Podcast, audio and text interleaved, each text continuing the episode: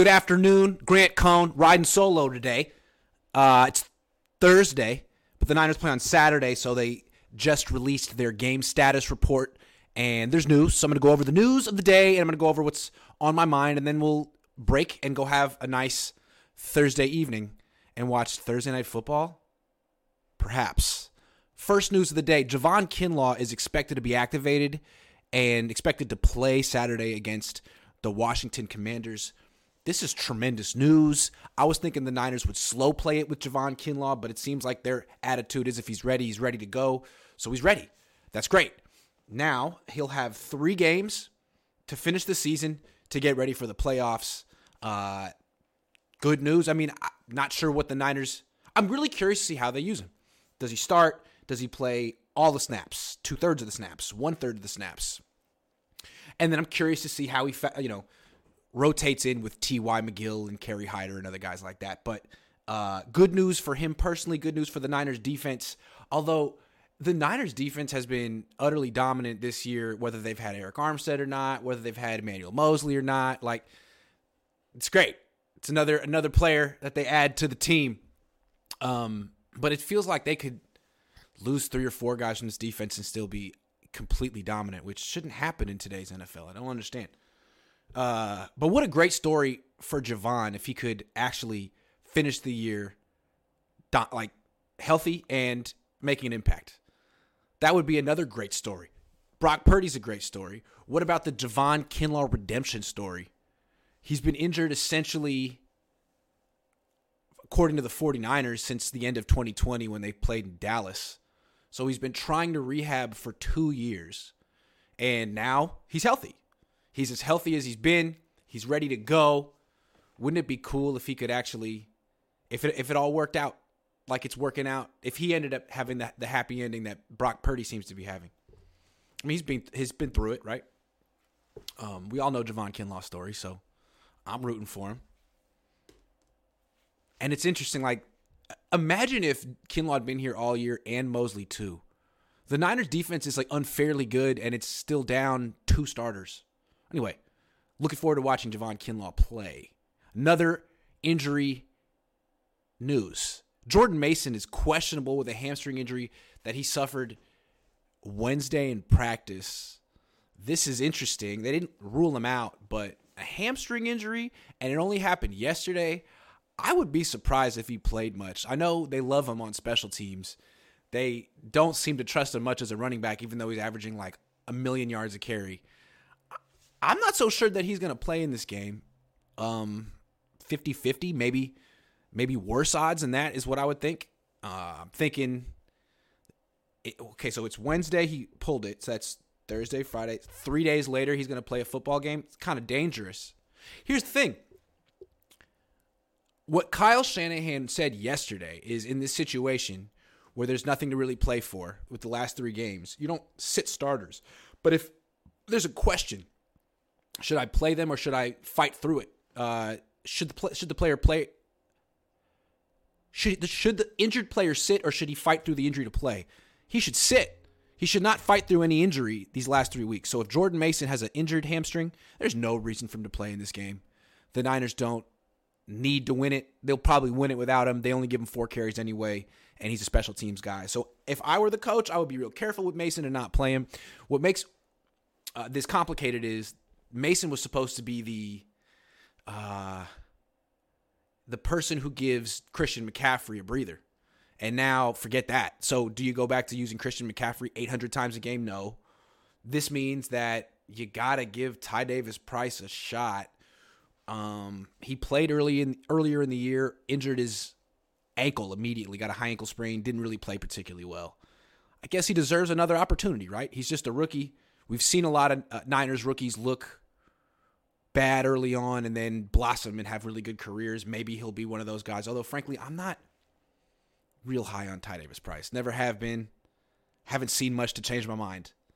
Maybe what the Niners should do here is use Tevin Coleman. I mean, he looked okay earlier in the year, as a receiver at least. I don't know. Anyway, it seems like Ty Davis Price is going to get some opportunities. And all of a sudden, it's interesting this is a very interesting uh, matchup. So you don't have Jordan Mason this week, who's just been your I don't know what you want to call it. Uh, he's been your run game. When when it, when when nothing else works, Jordan Mason can give you five yards of carry. Without him, going against this very good defensive front of Washington, if the Niners' run game doesn't work and Washington can put everything on Brock Purdy in the passing game, that's not good. That's that's a situation the Niners do not want to be in. They don't want to turn him into a drop back passer who's trying to come from behind and can't hand the ball off. Because right now, Brock Purdy's been an upgrade over Jimmy Garoppolo as a play action passer. But as a drop back passer without play action, Jimmy's statistically better. Stronger arm, quicker release. So, uh, Niners got to find a way to run the ball consistently. And I don't know that that's handing it off to Christian McCaffrey a ton of times. And even McCaffrey hasn't been super consistent with the Niners. He's been held in check by a few teams, not because he hasn't played well. So this is very intri- I'm not intriguing, but this this could really impact the game. And if the Niners end up losing to Washington, which I don't expect them to do, you could look at this injury right here, Jordan Mason. I'm really curious to see what the, what happens to the Niners if they can't run the ball. What what happens when they go against a team with a big D line that can stop their run game? The, not their running backs, but can shut down their offensive line and, and really create nowhere for the running backs to go. Well, we could see it this weekend. And you know, is Brock Purdy good enough right now to win that way? He hasn't really had to. He's been, even though he's been very efficient with great numbers, he hasn't thrown for more than what 220 something yards. He hasn't been the driving force. He's been the cherry on top.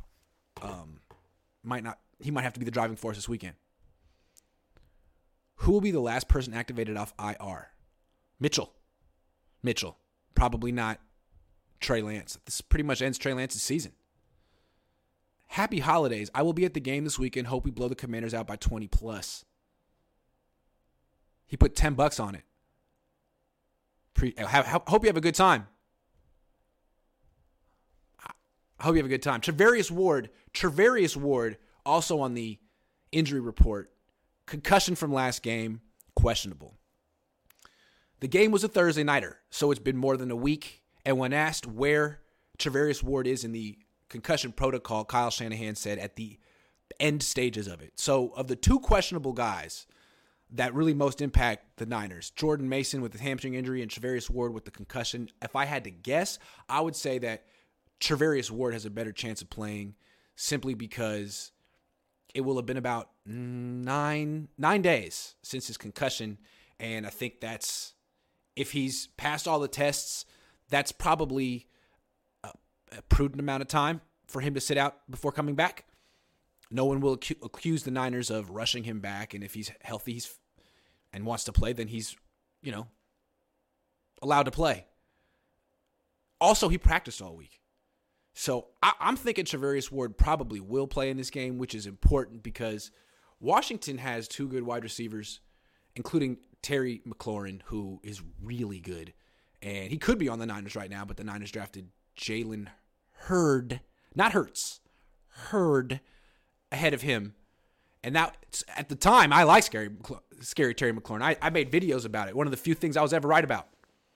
Anyway, Charvarius Ward could probably shut him down though. So if he plays, that's big deal. If he doesn't play, he might not. I don't know. All of a sudden, the cornerbacks would be. Uh, and that's another thing, right? So Kyle said, hey, if it's questionable, if it's on the fence, we want to be careful with our guy. Well, if it's if they're on the fence with Charvarius Ward and they don't, he ends up not playing, then the starting corners are Deommodore Lenoir and Janoris Jenkins, because Ambry Thomas is injured too. So really, if Ward and Mason don't play, this game becomes kind of interesting. If they do play, the Niners should win comfortably. But without Ward, you got Lenoir and Janoris Jenkins out there, and knowing DeMeco Ryans the way I do, the way he seems to think, he's not going to be aggressive in his coverages if those are his two corners. He's going to play off, he's going to play zone, and Taylor Heinicke could nickel and dime the Niners defense all day. And a bad quarterback could end up completing 75% of his throws. We've seen that happen to the Niners sometimes. So, again, I think Charvarius Ward probably will play, but the Niners have very little to play for. Maybe they'll be careful, in which case this game gets interesting. All right. Um, I made a video about this earlier. I asked DeMeco Ryans yesterday about the quarterback scramble. I like DeMeco a lot. He's not really his temperament is like a player. He was a player in the league a few years ago. He's like Patrick Willis's age. He's young. So when you ask him a when I ask him a question that's at all critical about his defense, the look on his face, he he looks like he takes it personally, like he's on the field with them. So when I said, you know, your defense is really has very few weaknesses, if any, but if there were with one Achilles heel, it would have to be defending the scramble on third down. The look on his face, like he wanted to be like, really, really, we have an Achilles heel. Are you sure? Are you sure? I don't know. I mean, he might feel like you know happens to all defenses. Quarterbacks get loose on third down. You can't stop them all from scrambling. Uh, why are you picking on my defense? I got the best defense in the league. Clearly, it's not killing us. We're fine playing the way we are. Of course, all those things are true. All I'm saying is it would be a shame if this particular issue cropped up on a big play in a big game, and it was one of the reasons why the Niners didn't win the Super Bowl this year. Because all it has all it has to uh, do is happen once at the wrong time. So I'm trying to figure out a better way to defend this because I feel like the Niners are really bad at defending the scramble, worse than most teams. Maybe statistically I'm wrong on that, but here's what I see from the Niners. and It's gone back to when Robert Saleh was the uh, coach of this team, and I used to talk to him about this directly. He would explain to me the issue with defending quarterback scrambles. Um, he said it all starts with the defensive ends. Once that defensive end rushes past the quarterback, if you can visualize it, so far upfield, he's past the quarterback. Well, the quarterback, all he has to do is step up and run through that huge B gap, and there's really no one to stop him. Who's going to cut him off at that point?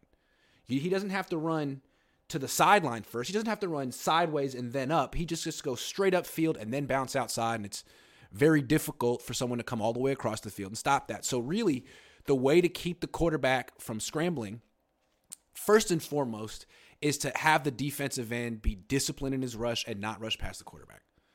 If you can do that, good things happen. So, last week against the Seahawks, they gave up that one 18 yard scramble to Geno Smith on third and 13, and it all started with Samson Ebukam rushing past Geno.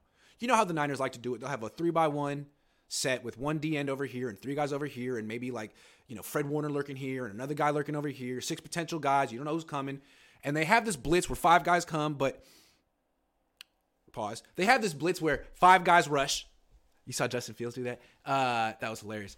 And really, nothing really happens. Like a mush of four rushers on one side, and then Samson Ebukam rushing past the quarterback, and then it's just a a freaking super highway for the quarterback to leave. And even a guy like Geno, who's not super fast, can take that. So uh, it seems like getting creative with all those blitzes doesn't really matter if you're just going to let the one defensive end on the outside run past him. So what I'd like to see is just play man coverage.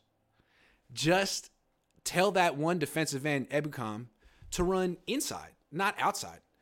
Take the B gap force the quarterback immediately to run out to his right, and then you can have Dre Greenlaw blitzing, you know, keying on that.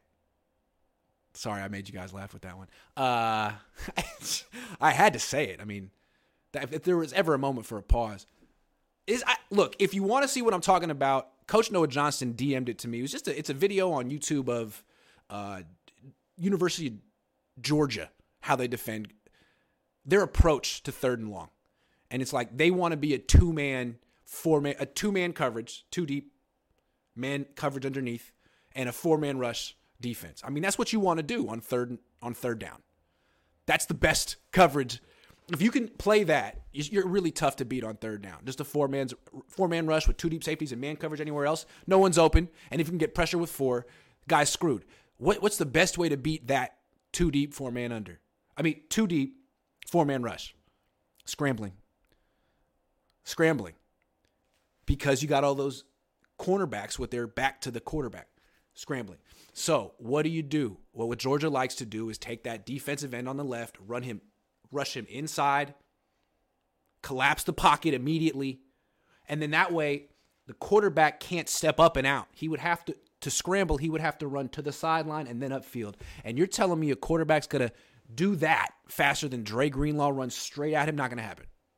And you can vary who is the guy that's assigned man to man to the uh, the quarterback on that play. But I think that's a much better strategy than whatever the Niners are doing, giving up the B gap. Don't give up the B gap. I almost feel like I should say pause after that.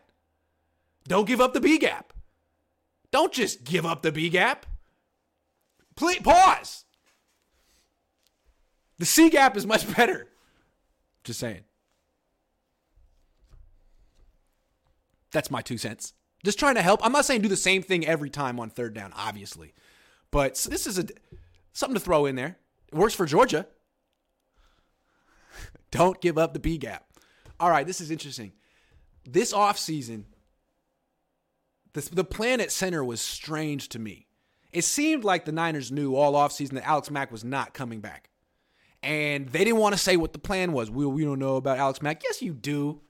You know he's not coming back. And then they didn't really want to say it. But I think the plan all offseason was Jake Brendel's going to be the starting center.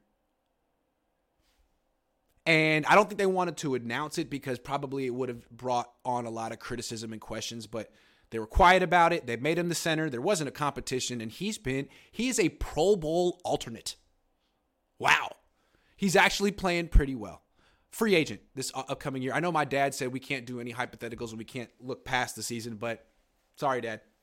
I'm curious. This Jake Brendel thing is very interesting to me. Is this the Niners' center of the future? It's his first year as a starter. I think he's 30 years old. Went to UCLA. Bruin, smart guy. But now he's a free agent, and the Niners, you know, they're going to have to give Nick Bosa an extension. They're going to be spending money.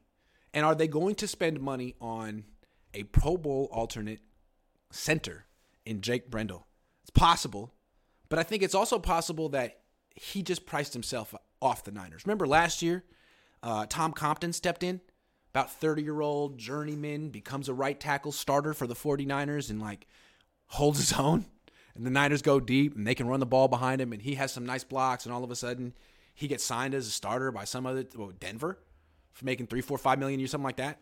That could happen to Brendel where he ends up leaving the Niners and signing somewhere else because some team is envious of what the Niners can do with Journeyman and probably won't get the same results that the Niners did with him. But I think it's interesting. Are the Niners already planning on him leaving? And if so, are they are they preparing his replacement? It seemed like the best thing to do with offensive linemen, unless you get studs in the first or second round, is to sit them a year and and uh, build up their strength because those D linemen in the NFL are really tough. And so maybe they thought Jason Poe is the center of the future. Nick Zakelj is the center of the future. They mentioned those two guys as potentially having some center versatility. So I, I don't know what the, the plan is at center. I don't know what they want. I, I think that could be the plan because they don't really have the high draft picks to just draft a starting center next year. And if you're taking a center in round five, he's going to have to sit for a year, like Nick Zakelj or Jason Poe. So it seems like either the starting center next year is going to be one of those two guys, or they'll re-sign Brendel um, hey, if they want to spend like four or five million dollars on a one year deal for for an offensive lineman, make it be Brendel and not McGlinchey, please. That's all I gotta say. If you gotta choose between one, Brendel and McGlinchey, they cost the same amount of money. Oh, sign Brendel. He's better than McGlinchey. Better than McGlinchey. I I'm cool with them re-signing Brendel. Actually, I think he's pretty good to talk about this particular matchup in a minute. Actually, in a second and a half. No, four minutes. Did you see the stat about teams that played the Niners are 1 and 12 for the next game? Who do we not want to see in the playoffs? Yeah, I did see that stat. The Niners are really, really, really tough. Who do we not want to see in the playoffs? Philly. Philly and Kansas City, they definitely don't want to face the Chiefs in the Super Bowl because it seems like Andy Reid with two weeks to prepare is just impossible to beat. So those are those are two. Although Buffalo and Cincinnati, any team with a really good quarterback would be, be it'd be better not to face them. Because we've seen what bad quarterbacks look like against this defense. This is interesting to me. The Niners have been starting Spencer Burford. He's a rookie offensive lineman. They drafted him in the fourth round. He looks like he has a bright future. But he's a rookie. He's very young. And rookie offensive linemen almost invariably are not quite strong enough to hold their own in the NFL. You could say he's I'd say he's holding his own. The Niners are I've won seven in a row. So he's holding his own. But at the same time, he's like in a platoon and he's rotating with Daniel Brunskill, who I don't know. I'd like to know what you guys think.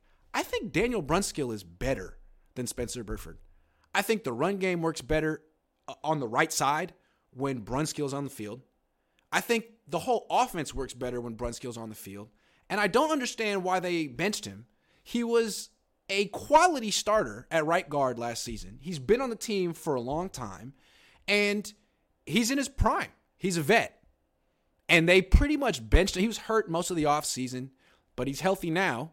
And I don't see how the offense improves with Burford in there. Now, I know he's got a bright future. Like, Brunskill is to be gone most likely next year. He's a free agent. So maybe the Niners are feeling like, I don't know, if we don't play him, we'll like lower his value. Maybe we could, but it doesn't seem like, I don't understand what they're doing with him. I guess playing Burford sets him up for the future, but you're trying to win the Super Bowl right now. Do you have a better chance of winning the Super Bowl with Burford on the field or Brunskill? Because I we've seen this with the Niners before where the season will be going great and all of a sudden they'll get to the fourth quarter of a close game in the playoffs and their offensive line falls apart. Particularly right guard, right tackle, right guard, right tackle. Um, it's it's an issue right now. They can't run to the right. Every single run is to the left. It feels like. Uh, but what's going to happen this week against a Washington team that is just freaking loaded on the defensive line? Loaded. Like to see. So that's something to keep an eye on. Not sure what the Niners are doing here. I think they're trying to have like have their cake and eat it too. The fact that they keep playing Brunskill shows you that they that he's good enough to play. It kind of indicates that he's better. The fact that they're just putting Burford out there because what? He's the future. He's almost as good. He's might improve. I don't know, man. Seems like maybe they should just play the best player at right guard. Then you got Mike McGlinchey. The Niners are an interesting team. They're not spending a ton on quarterbacks.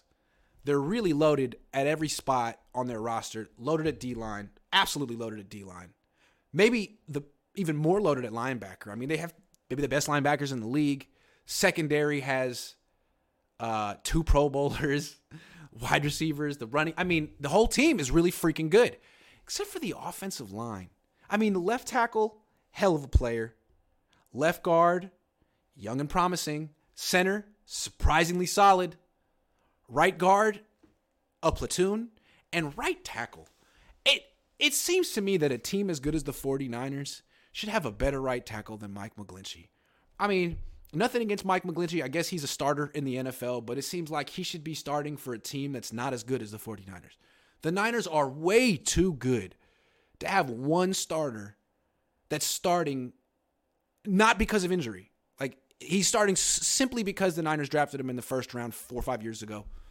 Uh, and a lot of the time he gets let off the hook. Like last week, Seattle doesn't have much of a pass rush, or I mean, they didn't in that game on Thursday night. Maybe they were tired. And, and people forget that Mike McGlinchey, like the bad plays out there waiting. This week, though, against Washington, it could be bad. I mean, they got Chase Young coming back. They already have Montez Sweat.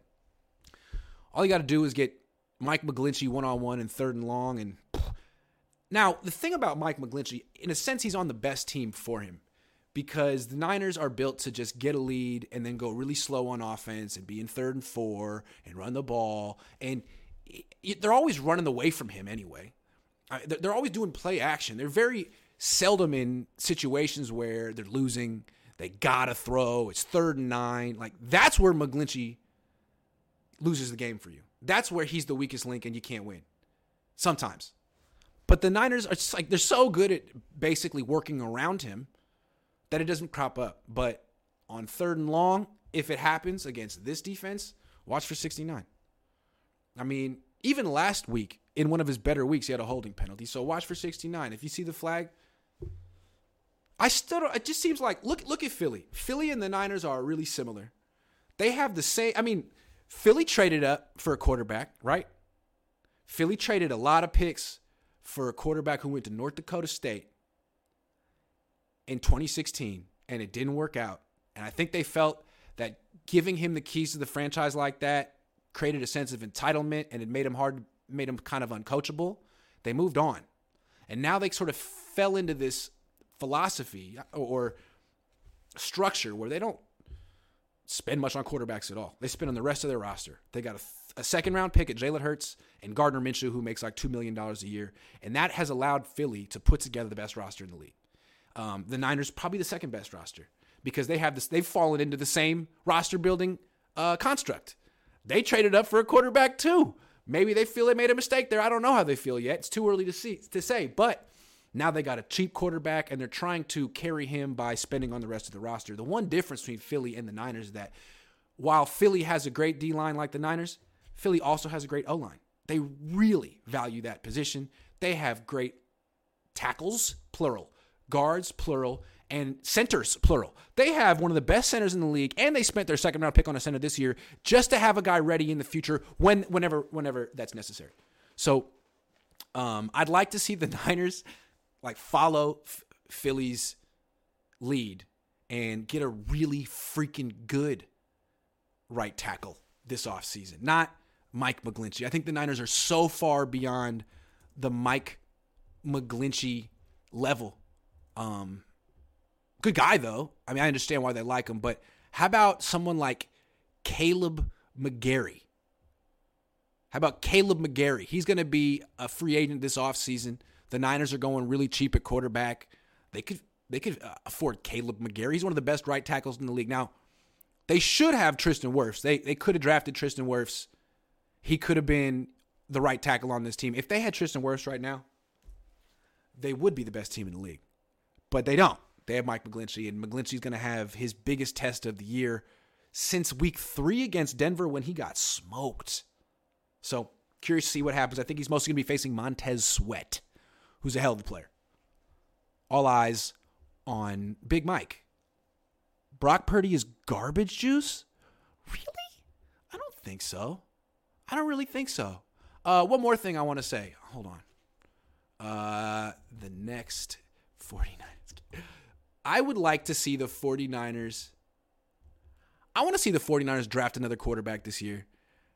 Bill Walsh said you should draft a quarterback every year, and I think that's a good strategy. I think the future of the league until teams fi- more teams figure it out is not spending on quarterbacks. You want to have the cheapest quarterback. You want to have three quarterbacks who are making about a million dollars a year. Three, not two, not one, three. And uh, the Niners have one, Purdy. They have a second in Lance, who is more expensive than that, but still cheap on a starting quarterback spectrum. He's making about eight million a year. A third would be nice, considering the Niners are their third string quarterback right now. Uh, and I think everyone's going to be looking around the draft like, who's that experienced quarterback who's a little bit smaller, who's probably going to go in round seven, who could be the next Brock Purdy? Yeah, that's me too. I'm looking for the next Brock Purdy. And I'm sure a lot of people have suggestions. Four year starter. It used to be if there was a four year starter who was like six foot one in in college football, he was just written off. Like, we, you have no upside. We don't want you. Now it's like, that's exactly what we're looking for. So I have a suggestion, and I'm just going to freely admit I don't watch that much college football because I have a life and a wife.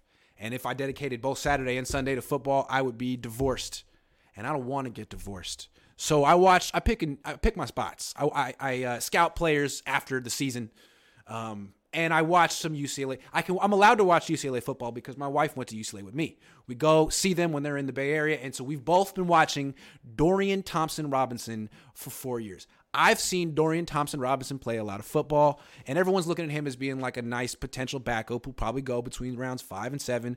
Perfect. I think the Niners should draft him. They have a bunch of late round picks. Uh, you don't want to bring back Jimmy Garoppolo. He's about six foot one. He's a, a, lot like Brock Purdy in terms of stature. Started four years at UCLA, played under Chip Kelly, uh, which means that he could be in a much better offense here.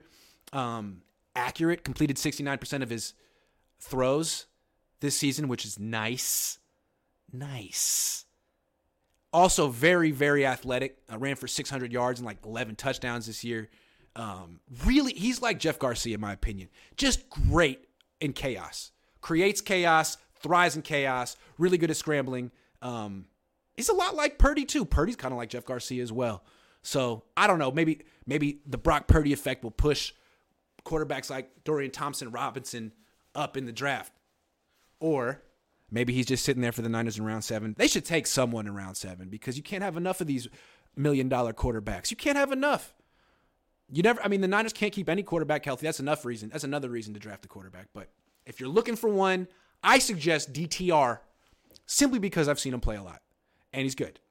And he sort of checks some of those Brock Purdy boxes that everyone's looking for. Now, I'd love to know if you guys have some similar quarterbacks that you like. Josh Wyatt says this is actually a huge game. It's the first time a quality defense has a chance to game plan for Brock. If they win and look good, it means the Super Bowl is realistic. If Brock struggles, it's trouble. I think it's a really good point. If they win and look good without Jordan Mason, that'll be impressive. Because it's it's entirely possible that Mason doesn't play. The Niners' run game isn't dominant because they're not willing to give Christian McCaffrey 35 carries once they've already, I mean, given that they've already locked up the, the, the playoffs. The whole thing, they they become a one dimensional pass first team, and Mike McGlinchey gets whooped. Spencer Burford gets whooped. You know, like, who knows? That could happen. And then all of a sudden, Brock Purdy looks like Nick Mullens. Who knows? Who knows? That could definitely happen this week. It's a huge test for the 40. And you could say it's the biggest test for the Niners offense since New Orleans. Everyone's really, really praising the Niners offense recently and talking about the, the, the CMC effect and how much more points they're scoring with him uh, than before they had him. Uh huh, uh huh, uh huh. That's true. That's true. But I seem to remember about a month ago when the Niners had all these players and Jimmy Garoppolo was playing at a super hot, high level and they scored 13 points at home. So since then, they really haven't faced a great defense. They faced Tampa, but Tampa was exhausted. Washington could be exhausted, right? It's a short week. They're on the road. They played Sunday night football. Washington could be tired. And maybe this isn't the test that we think, but if they're revved up, they got a lot to play for. Are the Niners going to like lay a 13 burger? That's not, people don't say that. But you know what I mean. Saul Goodman. Saul Goodman. I like that show. Says if BP wins uh, Super Bowl in nine, there was a moratorium on hypotheticals. Saul, did you not watch with my dad? If Brock Purdy wins the Super Bowl and the Niners decide he's the future, they should trade Trey Lance in the offseason and use his and Jimmy Garoppolo's cap savings to build even more around him. Um, I'm actually not opposed to getting as cheap as possible in the quarterback room, and that means not having a backup making eight million. But the Niners invested too much in Trey Lance to sell low. You could argue they never should have traded up three first round picks for anyone ever. That's probably a fair thing to say. But they did. They did it. The trade is done. They drafted Trey Lance. I, I don't think it makes it any better to sell low. I don't.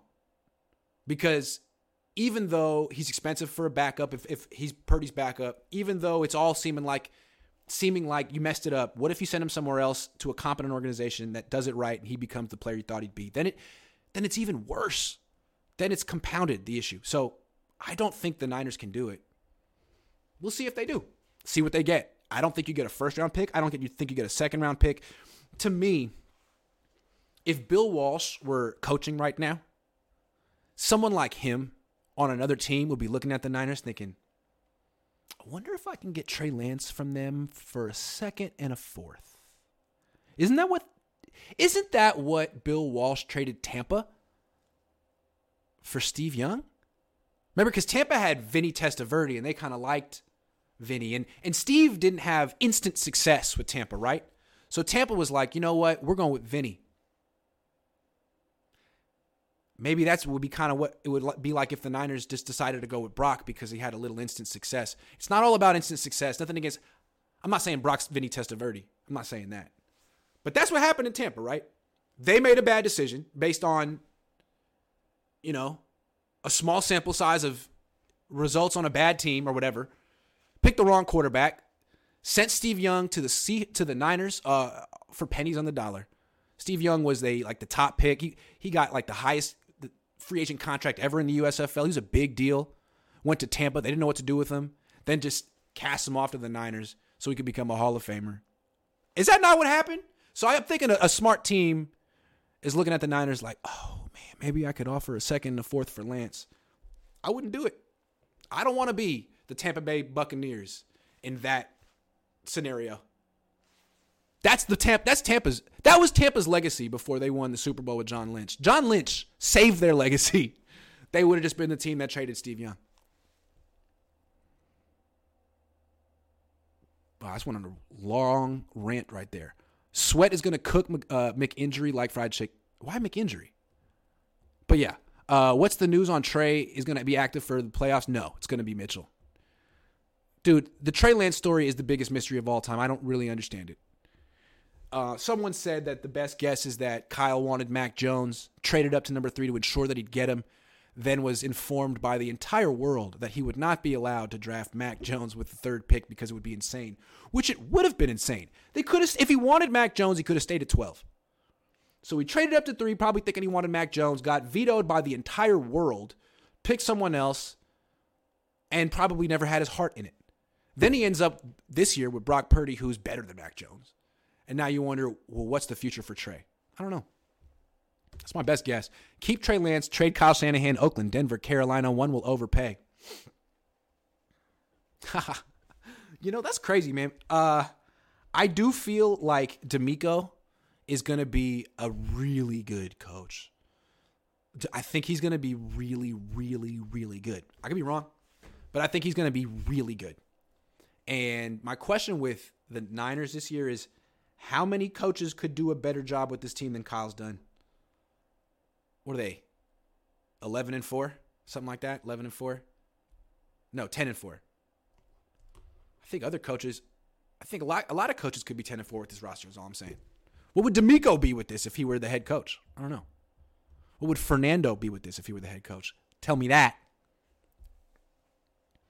All right, guys, that's the show. Thanks for watching. Uh, yeah. Go watch Dorian Thompson Robinson highlights. Tell me he's not the truth. Tell me he's not so good. Quality control, baby. I'll be back tomorrow. Who?